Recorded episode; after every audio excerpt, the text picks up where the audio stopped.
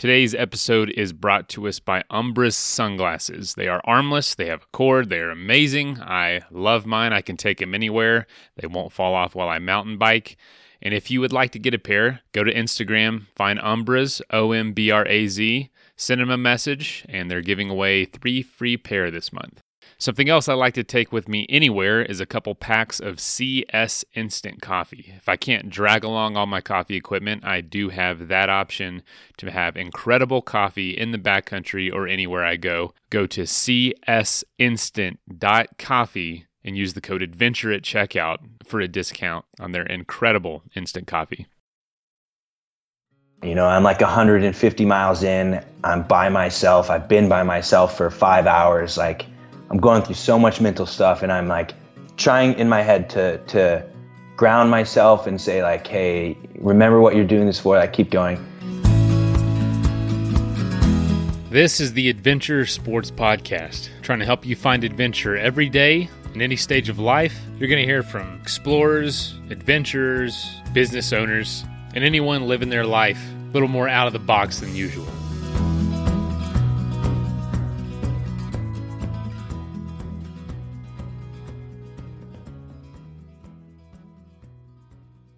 Today's episode definitely reminds me of one of the classic adventure sports podcast episodes where we where we talk about a sport that you know a lot of us may have never heard about or know, knew existed, and uh, so it's it's really exciting episode because we really get to just talk about a, kind of a new emerging adventure sport that I think a lot of people you know will probably enjoy, but maybe didn't know existed.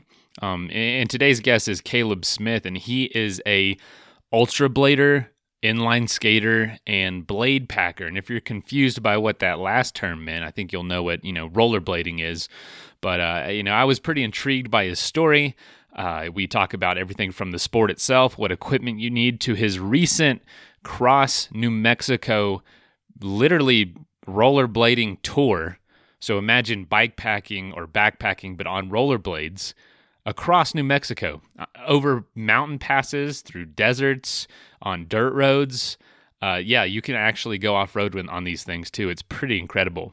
But he and his girlfriend um, do this together in Des Moines, Iowa, and we just talk about this world, this new emerging world, and how much fun it is, and, and some of his goals and some of his achievements through blade packing and ultra blading. So if you want to hear more about Caleb's story, you can go to rollerblade.com bigwheelblading.com or kaleboston.blog. And Kale Boston, Kale with a K, is also his Instagram and Facebook handle. And he did want me to give a shout out to his sponsors for the event, so uh, I, I, have no problem doing that. And if any guests ever want me to, you know, shout out sponsors, more than welcome, because you know, and a lot of times the, the sponsors are what make the adventure happen. So first, you know, like I said before, check out rollerblade.com uh, for articles and contents about the world, content about the world of inline skating. And then a Goji resistance training pants. They have resistance bands built inside, improving your health, fitness, and athletic performance, and as simple as putting on pants. And then Suave's shoes, shoes for making people move. Suaveshoes.com. All right, let's get into the interview and hear about the renaissance of inline skating.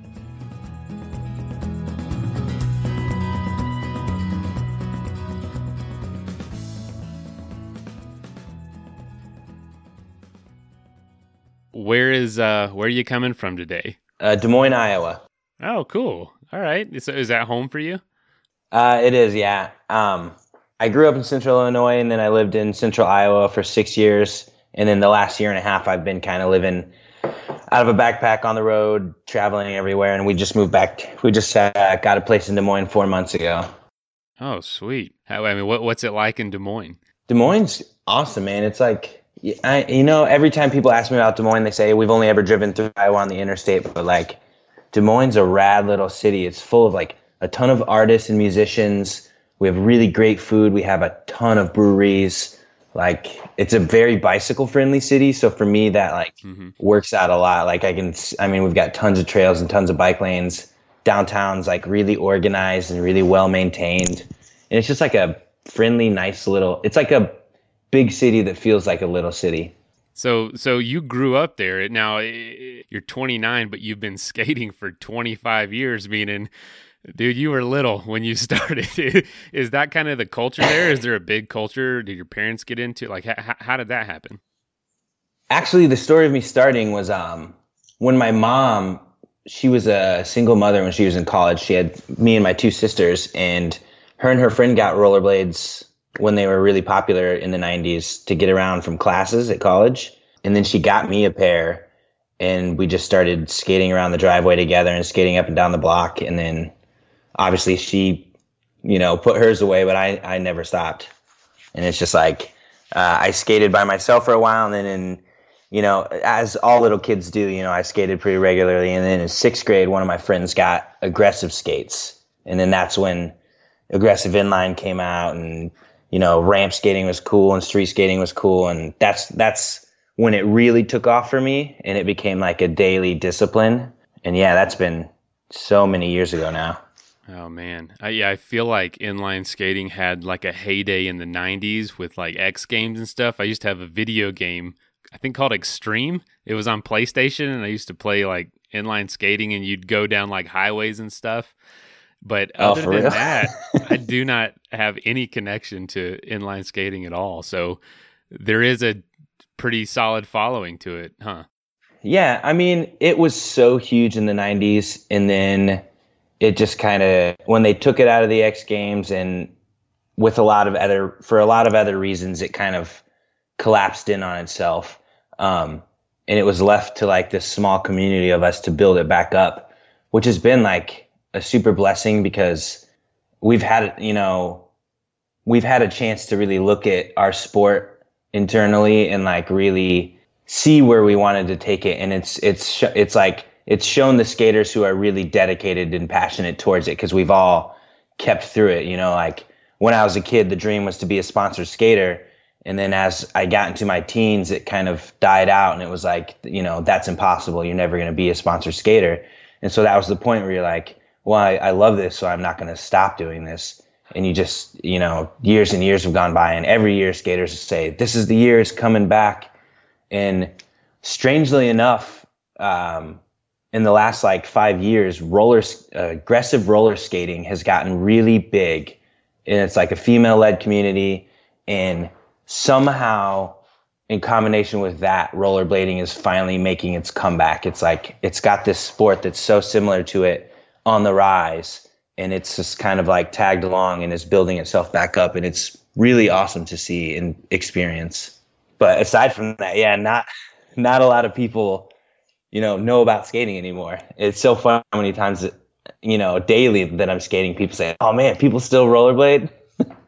That's so funny, man. I, you know, I have to be honest. I, it's something I do not think about that much. But I had some friends in college that did it, but they were by no means like enthusiasts. It was just they had some like by the front door and would go every once in a while, but they weren't very good. Was there times from five years old till, I don't know, high school where you were just the only person doing this? Were you being made fun of at all? Like, what was that experience like? I've had so many chapters of that where uh, when I was younger, I was by myself. Um, and then sixth grade, all my friends started. And then eighth grade, they all quit. So the first three years of high school, I skated by myself. Um, and then a girl in my math class, she was like, "Oh, I found out you skate. My boyfriend skates." So I met him, and through him, I met the community of aggressive skaters around like Central Illinois. Because it got it got so small that in my town there was only one other skater. The town next to us there was one other skater. So you had to travel to meet other aggressive skaters. And so yeah, there was a long time where I just skated by myself. What what about it made you stick with it? Because a lot of especially kids like they move on from fads. Like I have sports I was really into for three years and then have never played again. What about it made you just stick with it for so long? Oh man, the the freedom and the sense of expression. I, I get that. I get asked that question the most. I think, and it's definitely like the freedom you get and the the the ability to express yourself because every single skater has their own style and their own ways of going about the sport and I think that is unique to itself. There's a lot of sports where you know people might have their own style, but it's not necessarily unique to the person. And, and with this sport, it's like I have a family of skaters, but I'm also doing my own thing where I'm like feel totally free. I can, you know, do exactly what I want to do and and just express myself. And and that's I think my favorite. It's my favorite feeling when I skate. It, it, I mean, just like the different ways you can skate. Is that how? And just kind of the way you can move your body back and forth across all these different mediums. Yeah, there's so many different types of skating, which is one aspect, and then just the the movement alone, like you're not you're not limited. Like it's it's kind of like dancing. You can dance in any way you'd like. And I've always been a person who's kind of afraid to dance. You know, like at, at weddings and, and such. Like I, it takes me a while to get out on the floor, but when I'm on skates, man, I like feel this crazy feeling where I, I can just move how I want, and I'm not afraid of, of what it looks like because it just feels so natural. Man, that's so cool. It, you know, I was watching some videos of you, and honestly, from your looks, you honestly look like like a skateboarder. Like you know, you got that I don't know that look about you, but what you know the skates that I've seen you wear and kind of just doing research on the culture, you, you kind of do the same thing skateboarders do, but then you can do what basically figure skaters are doing. Then you can do what cyclists are doing. Then you can do what literally hiking on trails with these all-terrain skates. It, it's like you can cover so much d- different types of ground with skates. Can you just kind of go over some of the basic, I don't know, the biggest buckets that skaters are in, or or, or your favorite ones? Because it seems like you said, just super broad. Yeah, there's there's a lot. So I started out um, aggressive skating. And what what is that? Um, so aggressive inline skating is like more tricks and stunts. You're grinding down rails, you're jumping off of ramps and, you know, jumping over gaps as big as you can go. Um, and it's like, it's a little bit more dangerous, but it's a little bit more of like an instant rush, like adrenaline. That one is a lot more like the skateboarding. It's more doing tricks. And um, then you got this resurgence in like the last six years of what um, most people call it big wheel blading, but it's just I would say recreational skating. Um, we've got these bigger wheels. The the aggressive wheels, you know, are like 55 millimeter, so they're small, like a skateboard wheel. And then for the big wheel blading, you go all the way up to 125 millimeter wheels, and you'll got like three of those on a on a skate, and that helps you cruise, you know, as fast as cyclists can go. And then you've got smaller skates in the middle with 80 millimeter wheels, and you can set up different wheel types to be able to do slalom skating and dance skating and sliding and uh, so many different types. You said the resurgence of the subculture is kind of in the big wheel skating. And what are most people doing? Do they just kind of go out like on a bike path or something? Yeah, a lot of bike path skating. There's in in most major cities now there are um, weekly skate groups popping up. So they go out on like uh, LA's got a Tuesday night skate. New York's got uh, like a Friday night skate. Atlanta's got a Friday night skate, and you go out, and sometimes it'll be a mix of aggressive guys that are on big wheels, and then you've got you know some moms and dads that you know just skate for exercise, and then you know young kids that are getting into it, and you go out and you'll do eight or ten miles around the downtown area, and that's like that's a really that's becoming really big again. Because a lot of people are you know rollerblading and now it's coming back and they're saying, "Oh yeah, this is really fun and it's really good exercise."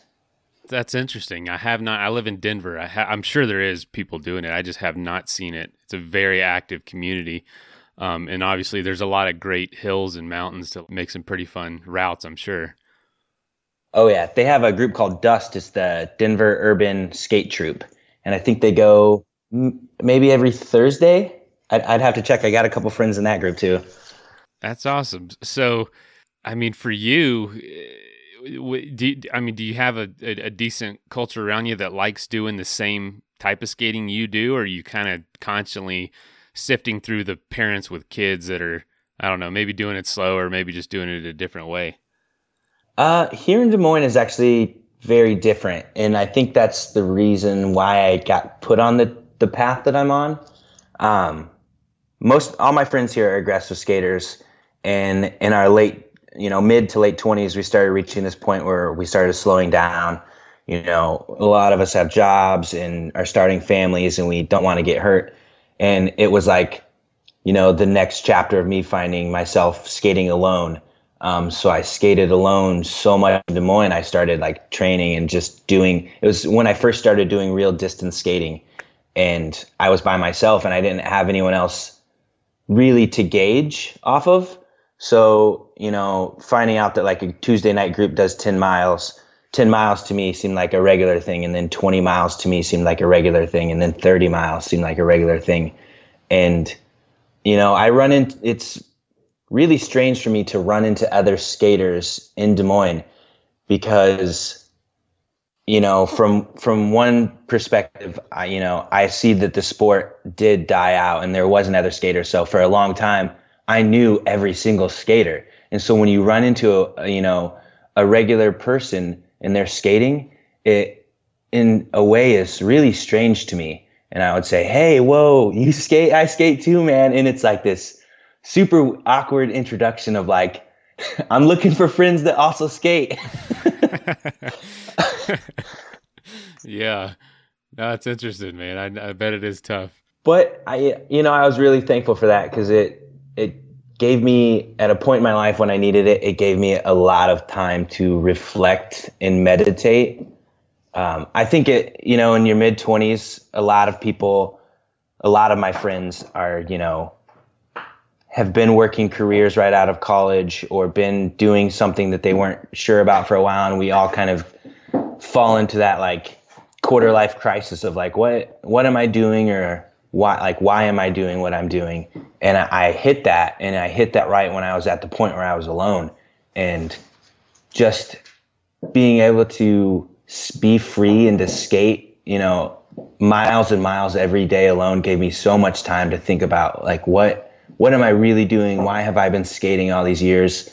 You know, what do I want from this? Because like obviously things changed over the years. The idea of being a sponsored pro skater, you know, you know, being this cool guy that does tricks, like it all sort of shifted. And I'm really, I was really ups, you know, at first I was upset that I was alone, but then I became to really, uh, really enjoy it and really, um, be thankful for like the solitude and the alone time and the the ability to like just meditate constantly.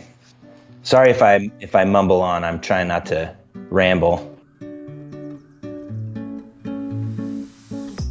I know this is an ad, but this is actually how I feel. Ombraz sunglasses are amazing. They're armless and they just have a cord that connects the frame around your head. And my son can't pull them off my head like he pulls my other sunglasses off. They won Backpackers Magazine Gear Editor's Gear Choice of the Year. They plant 20 trees for every pair they sell. And honestly, guys, I, I, wear them every day. I take them everywhere I go. I just wore them cycling the other day on a long trip. It was they just perform great. I love that there's no arms on them. I slip them in the pocket of my shirt or in my pants. I don't have to worry about breaking them. Fantastic glasses. I don't have to worry about them coming off if I'm wrestling around with my son or playing with my dogs.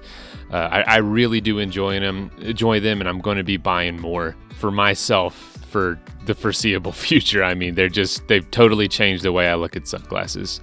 You can check them out too at ombraz.com, O M B R A Z.com. They make a great Christmas gift. I know you can't always make coffee the way you want to in a lot of the places that we go, you know, in the backcountry or on top of a mountain somewhere. But the good news is there is a great option for coffee in the backcountry, and it's CS instant coffee. They make big pouches that fill, you know, 20 ounce containers with fresh coffee. Just put some hot water in there and you're good to go, or put cold water in there and then you can have some cold brew. They use 100% compostable packaging, so just in case you dropped it, please don't, but if you did, it's going to biodegrade into the ground. It's great for backcountry travel or any time you just don't feel like breaking out the coffee maker, or the French press, or whatever. I actually use them all the time just in my house when I don't feel like making a big pot of coffee. So check them out at csinstant.coffee and use the code ADVENTURE at checkout to get a discount.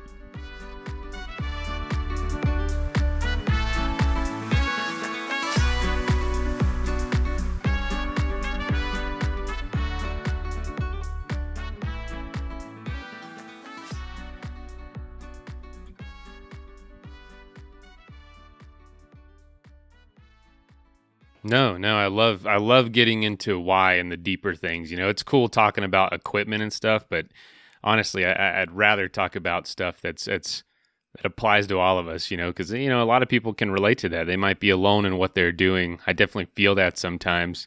Um, so, if I'm not mistaken, your your girlfriend does this with you too. Uh, did you recently meet her, or, or was it was that helpful in finding someone else to do this? Um, yeah. So we met like three years ago, three and a half years ago, and she's from Chicago. Um, and she's a roller skater. And strangely enough, my best friend at the same time I was transitioning to like this ultra blading, he got into roller derby for a minute and then he got into the trick skating on the roller skates, which was super bizarre because you know I've watched him be a rollerblader for 17 years and then suddenly he's on roller skates which you would think is like a step backwards. Um, but he's crazy talented on roller skates. It's incredible to watch him. And so he started traveling to Chicago to meet these roller girls. So I started going, and me and my girlfriend met. Um, and she had been interested in big wheel blading, you know, for exercise. And I, I helped her find her first pair. And she started skating. And then I just said, hey, let's skate together. Our first date actually was um, she came to Iowa and she did the last day of RAGBRAI with me. Um, do you know what RAGBRAI is? Heck yeah! On oh, but on bikes, I'm a cyclist, but I did. You can skate it too. Um, yeah, I mean, they never told me I couldn't. Um, That's too cool. I've done it three years in a row, and I love it. Like, it's definitely a, a super super crazy feat to do it on skates, but it's you know for the extreme challenges, it has like extreme benefits and it just feels awesome after you complete it. Are you the only person doing it on skates? Um, you know, I met the first year I did it, there was a speed skater from San Diego, a retired Olympic speed skater, and his daughter was cycling it. So he would do a day of, of skating and then he'd cycle for a few days and then do a day of skating. Um, so that was re- really reassuring because when I f- did my first RAGBRAI, I thought I'd be completely alone, you know, like none of my friends really knew what it was. They didn't know what I was trying, and they didn't. Because of that, you know, they weren't able to like give me the support I needed. So I was really like alone for that one. And then when I met that guy on the first day, I thought, wow, like it was so reassuring to see someone else doing it. Um, and then the second year I did it, I was completely by myself, but honestly, I, I loved it. Like it was, it was, you know, the first year was a challenge. And the second year I came back and just like, you know, powered through it. I just like had trained so hard all year and just said like I'm gonna do this. Um, I actually uh, this site Big Wheel Blading wrote an article about the first year I did RAGBRAI, and the the title of the article was Caleb Smith conquers the RAGBRAI challenge, and you know that first RAGBRAI was so hard because like by the third day I couldn't walk. My back was cramping up, my legs were cramping up. I had to take a day off. The day after that, I had to take a day off um, and it didn't feel like I conquered RAGBRAI. So I, I made it made it a point to like train extra hard. And I showed up the next year. I skated every single mile of RAGBRAI plus extra miles in the night ta- in the stayover towns. You know, just doing my like personal skates. Um, and I really, I really, really enjoyed it. And she showed up. My girlfriend showed up on the last day. Um, she wasn't my girlfriend at the time. It was our first date, and she showed up and skated 70 miles with me, and it was super crazy. Holy cow, 70 miles as a first date? I mean, yeah, I mean that's just, a lot to do on a bike. Is, is that kind of typical on skates to do in a day? You know, it's it's not. I I think a really good average day is like 40 to 50 miles. Um, 70 miles is definitely like an extreme day.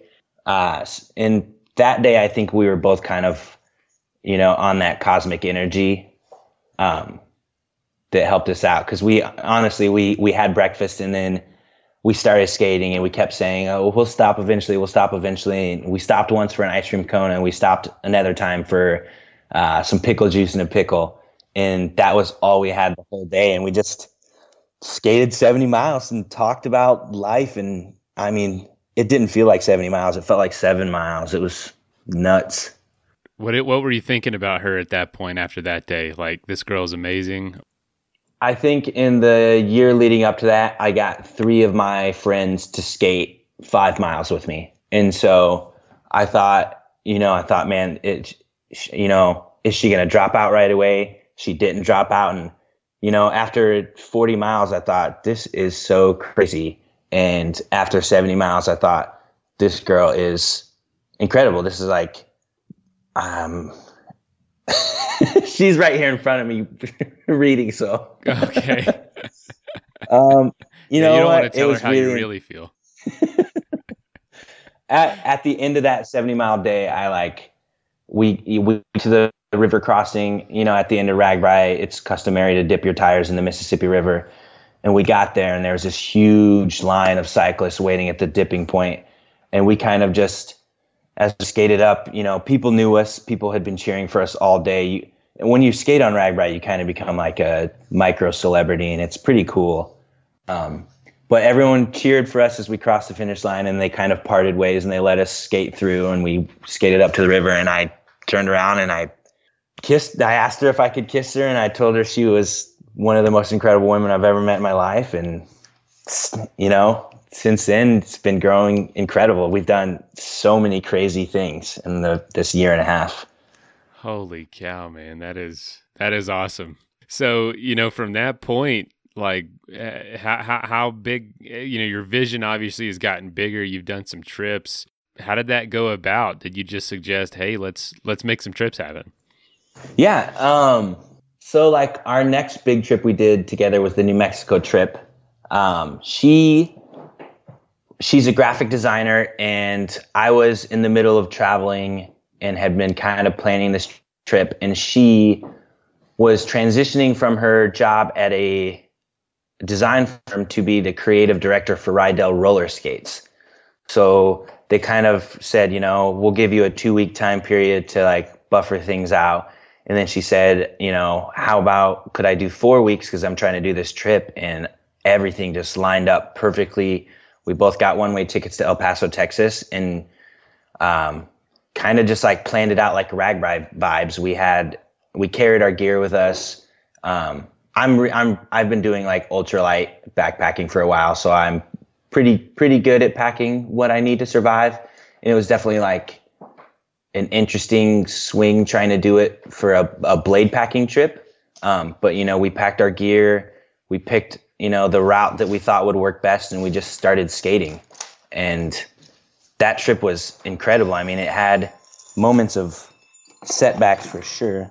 One second. It had moments of setbacks and moments of like, you know, you can plan any trip you want as much as you want. You can plan the routes. You can think that you have everything you need, but you always are going to faced with new challenges and, and difficulties. And I mean, it was like the first day of RAGBRAI. Like it just, we would start skating and the scenery was so beautiful. It was so easy to get lost in conversation and definitely during the hard parts, you know, it'd be quiet. We'd just, just the sound of us skating, you know, up a mountainside, you know, or through like a, you know, a desert plain, but it was awesome. It's like, I'm really trying to get more people into blade packing because it's an experience that's kind of hard to find. And a lot of bike packers can relate. They they know what it, what it's like, you know, to carry your gear and to just camp and kind of be free floating and not have like a certain direction. You know what I mean? Yeah, man. I, I have a I'm a bike packer by not trade, but whatever. That's my thing. And when I saw the term blade packing, I was I have literally have never seen that word.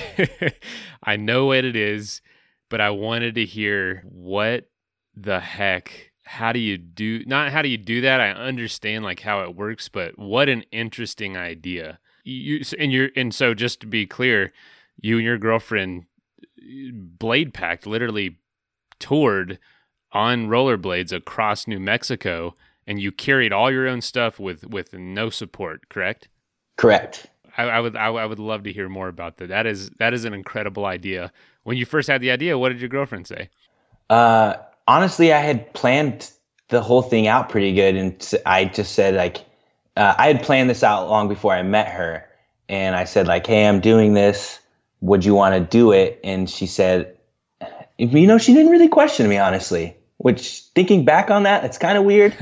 but she just said, let's do it. Um, she said, what do I need? You know, and we started collecting the gear for her. What do you need for something like that? Uh, I, I, you know, I have that packing list. I, I wrote everything down that we carried just so we would know. Um, we took our aggressive skates and we mailed them to skaters that we had gotten connected to online, so we wouldn't have to carry those. Um, because we weren't gonna, you know, trick skate the whole time. We just wanted to trick skate in some of the more major cities with skate parks. So we had our big wheel blades, uh, backpacks, a little bit of clothing, ultralight tent, ultralight camping set.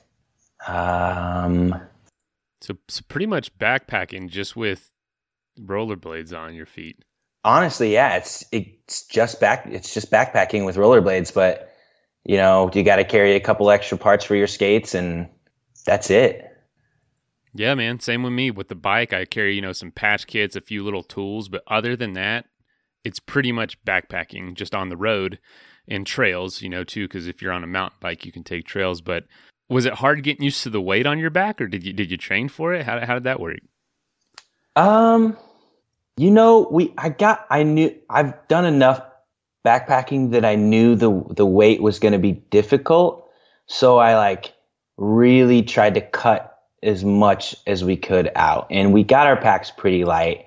Um, they were like right around twenty pounds each, um, and it was definitely interesting getting used to it at first. Um, it was more like you know, wearing your helmets and having the pack come up on your back and like your head can't go back as much. It, it's like kind of a strange feeling to get used to, but it wasn't really harder to skate. It just was more of a workout, honestly. And then after, you know, the first couple days we got used to it and it never really, never really bothered us to have our backpacks. There was one time I wiped out though with the, the pack on and that definitely was a bummer. Um, yeah, say the least. I'm sure. We like we we turned down this road. The roads there were all insane. You know, we'd skate. You know, there was one of the skates we did to this. We were in Roswell and we skated. We were supposed to be there for four days, so we wanted to skate to this um, state park. And so we, it was 23 miles out. So we started to skate, and the road was like broken and gravelly and awful. And it was like, we just kept telling ourselves, oh, it, it's going to change eventually. Every road it changes eventually. And 20 miles in, it had not changed. And we were like, 20 miles of bad roads is like 100 miles of skating. It's awful. Um, yeah. And then we like, we come to the end of this awful road and it's a big hill and we skate up this huge hill. And then it was like this two mile decline into the state park. And it was like this perfect brand new road on the edge of this bluff that overlooks these lakes and it's just like moments like that like you forget that you just had 20 miles of you know super intense skating you just say you just it's so overwhelming and beautiful and you're just like man like it's I, it's so hard to express in words. Um all right what was the question? I got lost there for a second. I don't even know man. It just sounds amazing. You you you you uh you fell, you bombed like some wipe out. Yeah, we our route kept getting crazy, and we were like kind of detouring on the edge of this town, and there was like we could continue on this highway that was like kind of full of a lot of traffic, or we could take this side road. And we like are looking at this side road, and it's a it's like a little leading down into it, and it like looked kind of weird. The ground looked weird, and I thought this might be like loose sand or something. Let me check it out. And I started to skate down this hill ahead of her, like 20 feet probably. And I hit the bottom of this hill, and, and it was it was like an inch and a half of sand, and my feet stuck, and I kind of Superman forward with my pack, and like oh, my pack and everything landed on me, and I hit my like I hit shoulder first, and somehow like I didn't get hurt at all, but it was like a big, heavy fall. You know, falling with the pack is never easy to be graceful, but somehow I just like got really lucky. Aside from that, we didn't have any other wipeouts the whole 23 days. Holy cow, man. And now was was it I don't know anything about it. Is is it hard to slow down on some of those big passes going downhill with that pack on your back? It's not harder. You just have to be more conscious of like the distance it takes because our braking maneuvers are like a bike. You know, um, we got to drag our foot. So like to stop on like a super steep hill, you're dragging your foot super hard. Which one shreds your wheels up. Two is like a lot of strain on the inside of your knee, especially if you're carrying a heavy pack. So you kind of got to learn to like um, pivot like you're on skis and kind of ski down the big hills um, versus just shooting straight down them. But then on some like on some of the highways with the shoulders, like that definitely was like crazier because you gotta like you just have to really be aware of your speed because you never want to get to a point where you're out of control. Um, there was, I think one of my favorite parts of that trip was we skated from Los Alamos to Jemez Springs, New Mexico. Um, Los Alamos is where they invented the atomic bomb. It's like the whole government base is there, and we kind of just like you can walk not through it, but it's like split on two sides of the road. So we like walked through and got to explore all that area. And then when we left Los Alamos, it was basically it's like a three thousand foot climb over like five miles, six miles maybe. So it's like you're skating straight uphill. Um, but then coming down, it was like the the the climb was all in the beginning, and then dis, the descent was like perfectly, you know, even across the next 25 miles. So we just coasted down these like long, beautiful hills. Got to see like the most incredible nature uh, up on top of the Jemez Mountains. It was like everything was blanketed in a layer of snow and there's all these green pine trees and the sky is clear forever. And then the road is like warmer than the mountain so it's like perfectly dry. And there's no traffic. Like this road um, people don't really travel through the Jemez Mountains unless they're going to this one little town or these little hot springs. So there was virtually no traffic. So for like seven hours we skated this it, it was 25 miles but it took us a while um, but we just skated like through the most beautiful scenery with the roads to ourselves, no worries about anything. Oh man. That sounds incredible, man. How did your girlfriend like it? Just an unbelievable experience for the two of you. Yeah, I mean, every moment we are just awestruck, and we're we want to do it again. We're trying to we're trying to pick the next place, but every single moment of the trip, it was like, you know, we ran into incredible people. We saw incredible things, and like you know, through blade through uh, bike packing, like the experience is always like so different than regular life. And yeah. for her, like it was definitely different than anything she'd ever done. Um, cause she hadn't yet, she'd only done the one day of RAGBRAI. So she didn't get like a camping experience and like back to back days of like skating far and you know RAGBRAI is even different than just being by yourself because you're surrounded by thousands of cyclists. But she loved it. And once like new mexico was the trip that like really propelled my mind into the like ideas of like i want to start skating through the craziest places in the world and just like experience them and show other people what they're like. Can i ask you this? Uh, a lot of bike packers get get you know they get oogled at wherever they are and asked a million questions. What were some of the reactions that people had seeing what you're doing? Uh, i mean surely people asked you all the time like what the heck are you guys doing out here? Oh yeah people thought we were crazy. I mean i'm looking at pictures. People have to look at this. You guys are giant backpacking backpacks with it, just out in the middle of nowhere in the desert. I can't imagine what people thought. Yeah, I mean, all all positive reactions, um, but people thought we were crazy, and they, um, man, I don't even know.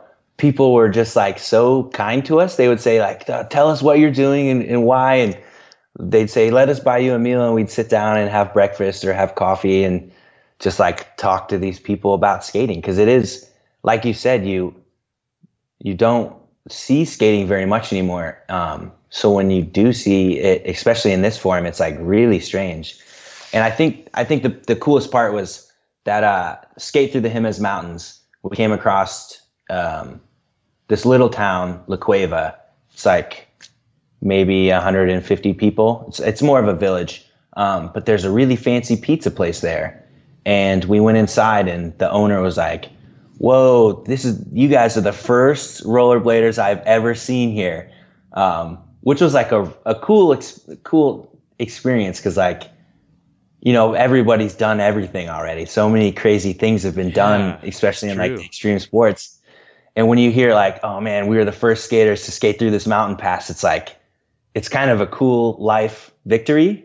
Like a you know like put that up on your like award shelf like man we were the first people that did that um, and that guy he was so cool he thought we were crazy and we said you know we're trying to make it to this campsite at, at this time and he said you know, don't even sweat it. Um, on top of his pizza business, he renovated uh, airstreams, and he would he would do Airbnbs out of all these airstreams. So he gave us an airstream for the night for free on this uh, stream, and it was just like in this little valley in the mountains, in the stars. There was like a billion stars out, and we had this fire, and we were just camping in this airstream, and it was like so sick. Yeah, man. When you're doing things that are out of the norm like that, and you're you're a friendly, good person. You just it's the the the connections like that, the experiences like that that you could obviously never plan for that really make those experiences eh, like just so unforgettable and so amazing. Yeah, definitely. And we've stayed friends with so many of the people that we met on that trip. We just stay connected with them and periodically text them, say, "Hey, I hope you guys are well." so and like we, I I want to go back to New Mexico at some point and do that trip again, or at least do parts of it because like the Jemez Mountain Skate was so incredible, and southern New Mexico so beautiful. Like New Mexico as as a whole is like one of the most beautiful places I've ever been. I would have never, I would have never known what it's like there. I in my mind pictured a desert for as far as you could see. Um, and then I, we go to skate there, and it's like lush desert deserts, like lush forests, mountains, like lakes, every type of nature and scenery is there. And it was like so mind blowing to think about. So you didn't you didn't know what it was like beforehand. That's that's pretty cool. It's an amazing place. Yeah, super amazing. What do you think was the biggest lesson you learned on on, on this what 23 day experience? I think we both we got really good at leaning into each other when we needed energy, which is I think one of the it's definitely one of the best parts about having like a partner that you know shares the same passion with me and, and enjoys these crazy skates because you know there's moments when you're skating and you feel totally overwhelmed and you're like i'm ready to be done and then like i would look up and i would see bambi skating you know crushing it you know she's she's leaving me behind on a hill and i'm thinking this little girl is carrying this pack and all this weight up this hill and she kind of would just look at me and just be like, you know, you got this too. And it would just like refresh your energy and, and make, you know, make you feel good. And I just like keep going. And there are moments where I did that for her. And I think that was just like a super integral part of us being able to make it across that trip. And also just like chilling out. Definitely like in life, you don't get a lot of opportunities to be outside of your normal life routine. Um, but like 23 days is a long time, and you just really learn that even with all the problems of life, like it's best to just like be chill and just take everything, you know, don't be so serious about everything. And I think that trip was that for us. Like we just 23 days of what would be really hard work, but we were so chill and easy minded about it and just like carried each other and like that was definitely the biggest part of that trip for me. You said it uh kind of expanded your vision of, of what you'd like to do in the future, just what's possible. What kind of ideas are floating around and or what do you have planned for for another uh, blade packing trip? So um this last like year and a half as my skates have gotten crazier, um, I'm sure you saw I've been like trying to connect. I've been trying to do more.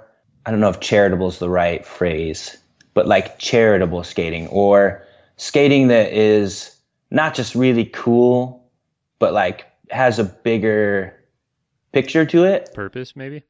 yeah, bigger purpose. So I, I, you know, I had never done anything like that aggressive skating. You know, it was always like, I'm gonna film the coolest tricks. I'm gonna film the coolest thing. These other skaters are gonna think this is cool, and that's all it was about. You know, like getting really good and learning to do the coolest tricks. And now with this, with big wheel blading, and you know, the like mental things I've gone through and the meditation and the like finding myself, I definitely went through that phase of like, what am I doing? What's the bigger purpose here? And I started to shift my skating towards a bigger purpose. And I'd seen, you know, cyclists do charities all the time, runners do charities and all that. And I started to try to do that, but I had no clue what I was doing. Like, for as much as like ultra blading is like a new thing for me and almost a new niche for the sport, it was like that was unknown to me, but also the like charity things was unknown. I didn't know if you just like call a place up and say, I want to do this. And I started literally doing that. I start, I, my, the first RAGBRAI, I reached out to a children's charity in Iowa and I said, Hey, I'm going to rollerblade RAGBRAI. I know that sounds crazy, but like, I would love to connect it to your guys' charity. And they said, okay. And then I did that. And it's been like a learning experience trying to do that. And it's also been an experience trying to translate that for the people seeing what I'm doing because I feel like uh, you know a sport like cycling has so much history behind it and so many people are aware of it that when a cyclist says I'm going to go do a 100 mile 100 mile ride for this charity so many people are like whoa that's crazy. When I say I'm going to do it on blades people are at first kind of confused and kind of like like um, they never they a lot of people haven't seen stuff like that. And so that's been like a learning curve for me trying to figure out not only how to you know going through the struggle of doing these crazy feats but also like trying to connect them to a bigger message and and stay on top of that and share what i think is positive things. And that's been going pretty well. And then like with the new mexico thing um, and with RAGBRAI again for the third year i kind of started to see like you know, I think one of the things I really enjoy is showing people, you know, this a perspective of what this place they have never been to is like. Um, and I feel like blade packing definitely gives me a different view than than what a lot of people get to see. Um, so I'm my goals right now are to I want to start going to places that people are super unaware of or people have such a wrong idea of, and I just want to skate them and do everything the same. Meet people and and see the nature and see the way cities work and sh- and share that perspective with the world to try and broaden their horizon i guess if that makes sense. Yeah. Yeah. I mean seems like an amazing way to travel and an amazing way to actually experience a place where you, you know you feel the air you you smell the smells you, you're you could if someone if something interesting catches your eye you can stop and look at yeah. and talk to somebody. And and obviously man i think it's a great idea to connect this with a bigger purpose if that's what you want to do just because you know a lot of people are doing the cycling or the running trips but honestly it's kind of a dime a dozen. Not saying it's not a good thing but there's so many of them you can definitely get lost in the uh in the multitude of of charitable rides or whatever. But if you're blading you're going to be the only one doing it for a while. You know what I mean? Like, you're going to yeah. really stick out in people's minds saying, Whoa, this guy, you'll never believe who I just met. This guy's rollerblading like across America for this cause. It's amazing. And, you know, you, you Google that and you're the only one that's going to pop up. you know? Um, I've got two, the two biggest ones that I'm really proud of. Um, did you see the Athens to Atlanta skate that I did? No, I didn't. Okay, so um, Athens to Atlanta is an 87 mile road race, and I've been it's been on my list for the last few years. And last year I said, I guess it would be the year before last because it just happened last month. Um, a year and a month ago, I was going to do it, and I kept hearing rumors about this crazy old guy that skates the route backwards the night before the race. And through internet talk, everybody said, "Oh, this a bunch of people do this every year." And I thought, "Well, that's cool. I'm going to join these guys." And I wanted to connect it to a charity, um, so I did that. I got connected with um, an Atlanta-based charity that works with victims of sexual violence, um, and I was like, I'm going to try to skate 200 miles in one day. And I was like, it was such a strange thing for me because I'm trying to hype this up in people's mind. I'm like, I'm going to skate 200 miles in a day. And I did this whole online campaign and I, I like was bringing up talking points that I thought, um, you know, it's, that was, that was challenging for me because I wanted to bring awareness to this cause and I, but I had to do it delicately because, you know, coming from a male in our society right now, like things are super crazy. And so I just yeah. tried to like be myself and say like, Hey, this is, you know, some of my experiences and this is some of my friends' experiences and this is how I feel like this. And I, I'm going to do this crazy thing and I want to raise money for this organization. And it's like, you know, I, that's how I put it basically. And I, I did, I, I get there and I find out that this guy has done it by himself eight years in a row. No one's ever done it with him. So, you know, I say, Hey, I'm really going to do this. And this guy is old school speed skater you know, never turns backwards, never leaves the ground. He just skates forward like a speed skater. And it was a really interesting um, moment in my career, is, you know, meeting this guy and another one of our friends joined and I skated a t- I skated a marathon in downtown Atlanta. I started at 5 p.m. on a Saturday and I skated this marathon in downtown Atlanta and then had dinner and then got on the bike trail that led out of the city and we skated the 87 miles to the starting line of the race. We got there, we had enough time to change our socks, eat some food, rest for 10 minutes, and then the race was starting. So we, I skated 113 miles and then turned around and skated this 87 mile road race back, um, which was crazy because I went through so many like mental barriers and so many like layers of like self in that 20 hours of just like 20 hours of nonstop skating. Um, and that one was like, I kept thinking like, man, definitely no one else is doing this. Why, like, why aren't people thinking this is crazy? And I realized it's like, it, it is just like a strange, it's a strange thing where people haven't seen it. So they don't know how to react to it, you know? Yeah, man.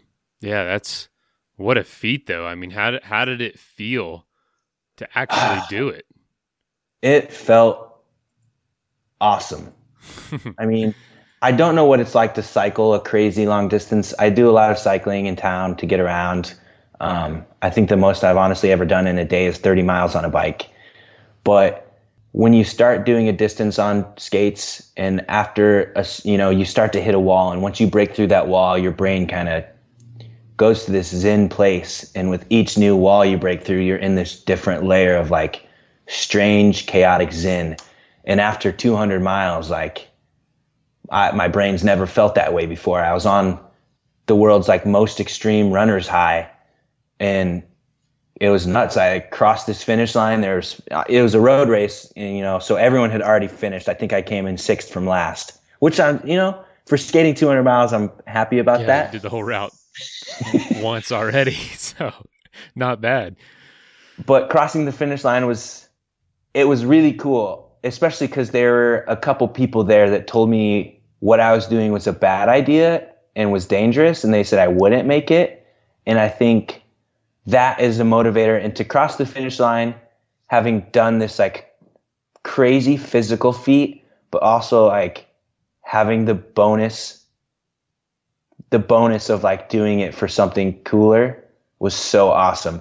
And like my favorite my my favorite part of that whole experience was um, the fifth checkpoint of the race. There's checkpoints of the race where they hand out bananas and waters for for the skaters going by. Um, the fifth one was ran by this woman and her two daughters, and her two daughters were standing on the side of the road handing out waters and bananas, and she was taking photos of the skaters as they went by. And I was having this moment where I was just like, super worn out. You know, I'm like 150 miles in. I'm by myself. I've been by myself for five hours. Like I'm going through so much mental stuff, and I'm like trying in my head to to ground myself and say like, hey, remember what you're doing this for. I keep going. And I come around this corner, and these two little girls are standing there, and they run out to the road and they hand me this water, and I think, oh man, what like a blessing right now. And I was like, it helped me to keep going. And then three nights later, they had the Atlanta social skate, and I was there. And the woman who was taking photos came up to me, and she had found out about the 200 miles and about the charity, and she had written or read some of the things I wrote about it. And she pulled me aside and said, You know, I really appreciate what you're doing. Like, I appreciate, you know, I have two daughters, and I think what you're doing is super important and super incredible to them. And that to me was way cooler than like, you know, any companies or or online or anybody like saying like this is really sick. It was like such a personal moment in my career where I was like, yes, like this is what I've been looking for. This is the this is like the bigger thing that has felt so good and like helped me to just like keep going with these crazy things. Dude, that that is so amazing to hear. Uh, you know, I, there, you know, in the world of adventure, extreme sports, there's so much focus on your own story, your own goals. Like you said, making, ma- doing things that other people are gonna think is, is cool. But when you're able, for anyone that's never experienced it, if, if you're able to use that passion or that skill of just pushing yourself to do something what people consider crazy, if you can do that for the sake of others, I don't think there's any better combination of, of things in, in all of life, you know? And when you Yeah. have an experience like that that kind of affirms it and says, This means a lot to me. Thank you for doing this. Oh my gosh, what what an experience, man. That's that's really cool. I hope you continue doing this kind of stuff and you know, helping people in, in in whatever causes that ends up being, you know. Yes, me too. Anything on the horizon for you? Yeah, I've got quite a few crazy things planned this summer. We're gonna see how they pan out. Um, but my biggest blade packing one is I'm really interested in skating the U.S. Mexico border. Um, Mm. I saw that a BBC travel writer cycled the border, which I know there's a lot of like gravel roads right against the border. Yes. But there's I've been doing research and finding highways and trying to plan a route. But I really want to skate the US Mexico border and experience it because I, know that, you know, it's scary. And I think right now in this current time and place, there's a lot of chaos and a lot of unknown. A lot of people don't really know what's going on down there. And honestly, like I have a lot of family members that on Facebook, I'm sure you, I'm sure a lot of people experience the same thing, but you, you, you have friends or family members that aren't really aware of a place and they start talking bad about it. And I think, man, you've, you've never been there. You've never been to this place. You don't know what it's like. You know, there's going to be nature there. There's going to be parks. There's going to be restaurants and coffee shops and, and art and, and people doing what they love and life like going on like it does every day. And I like want to go skate that and I want to see what it's like and I want to meet these people and see their stories, you know, and, and just like say, Hey, you guys don't know what this place is like, but it's beautiful, just like everywhere else is. And, and everywhere has its problems. Um, but that's like a real big one on my list this year. I want to, I want to make that happen and just do my best to like put some good energy in that direction. Cause I know it definitely needs it. Yeah, man. I, I I've cycled some of the border, um, a lot of road, but like right up against it, and it was it was an experience.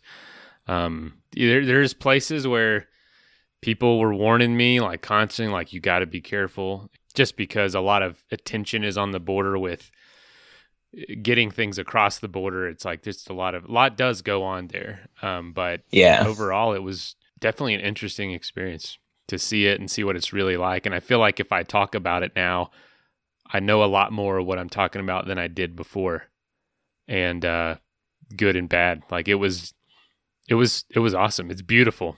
You know, it's it, it is it is a trip just to think. It, it- there's mountains. There's all kinds of stuff to cross. You know, it's it's you know in New Mexico. You probably close to it at point. Oh, you were close to it. That, that'd be a cool trip, man. So you would you would do the patrol roads right there against the border, huh?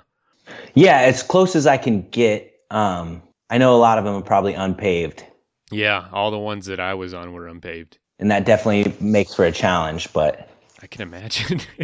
and uh, then there's places where there's just no border because the, the the line it's on is going right over these super jagged mountains. So the fence just ends. You go around the mountains. It's crazy. That's crazy. It is crazy. I'm sure I'm going to get there and face like a whole number of challenges, but that's on my list. Um, I want to do, I want to attempt a triple century, which has been done on a closed course by a speed skater. Um, but I want to try to do it outdoors just for the sake of seeing how crazy that would be. Um, and then I would also, I've been talking about it for a couple years because I had a friend who skated across the U.S. a couple years ago. Um, but I want to try to. I would love to try to set the Guinness World Record for skating across the United States, and I want to. I want to do it in 30 days. So it would be New York to San Diego, and I think it comes out to like right around 107 miles a day for 30 days. And so it, my mind, you know, like as I when I pick a goal that I want to do, I start to research it and I start to talk about it and like slowly manifest it. And when I say that one, like people are like, "Oh man, that just sounds crazy and not fun." And I think about it like I start with like, "Oh yeah, man, skating 107 miles is going to be cool," and then skating 107 miles the next day, that's going to be really interesting. And I think about like after day 10, what is that going to be like? That's an unknown that I've never experienced. Am I going to like become like a super athlete who suddenly is like, you know, what is that going to be like? What's my body going to feel like? What's my mind going to feel like? Like, I, I think it's going to be awesome, honestly. Or I'm going to fail and learn, you know, a super valuable lesson. And I've like definitely failed a couple times on my big trips. And, you know, I'm, I'm used to that. I'm used to failing and I'm used to like things not going right. And, um, that honestly, if I could go back to that question you asked earlier about one of the biggest lessons, I think that is one of them too. Is that like failure is not a bad thing. It's just just another direction that you have to go sometimes to figure out where you're going. And you always, I learn so much every time I fail. You know, I learn how to how to treat my body differently, how to what I need to carry, how to treat where I'm going, and how to understand things. And like, I really uh, graciously accept failure and I, and I'm I'm thankful for that life lesson that skating gave to me because it transcends my skating and it goes into other parts of life. I'm I, am i am left I'm less afraid to try new things because you know if I fail, it's like okay, well I just try it differently or I try something else, and and that is just like I think a really good healthy thing that it's done for me someone told me the other day that experience is experience is what you get when when you don't get what you want. Um, and you know, if you want to succeed in this and you and you failed, well, you just got experience, and that is exactly. obviously hugely valuable. And when you get what you want, you don't get as much experience necessarily. You kind of you get a success, you get something you can put on a resume or something, whatever. But you know what I mean? They're both to, in my opinion, completely equal in value and in their benefit. But dude, you know, I I, I appreciate you uh, coming on and making it happen so quick. Thank you, man. Perfect. All right. Well, let's stay in touch, and I'll let you know when it comes out. Cool. Cool. All right. Awesome. Have a good Sunday. Yeah. Enjoy the rest of your day, man. All right. See you later. Bye. Bye.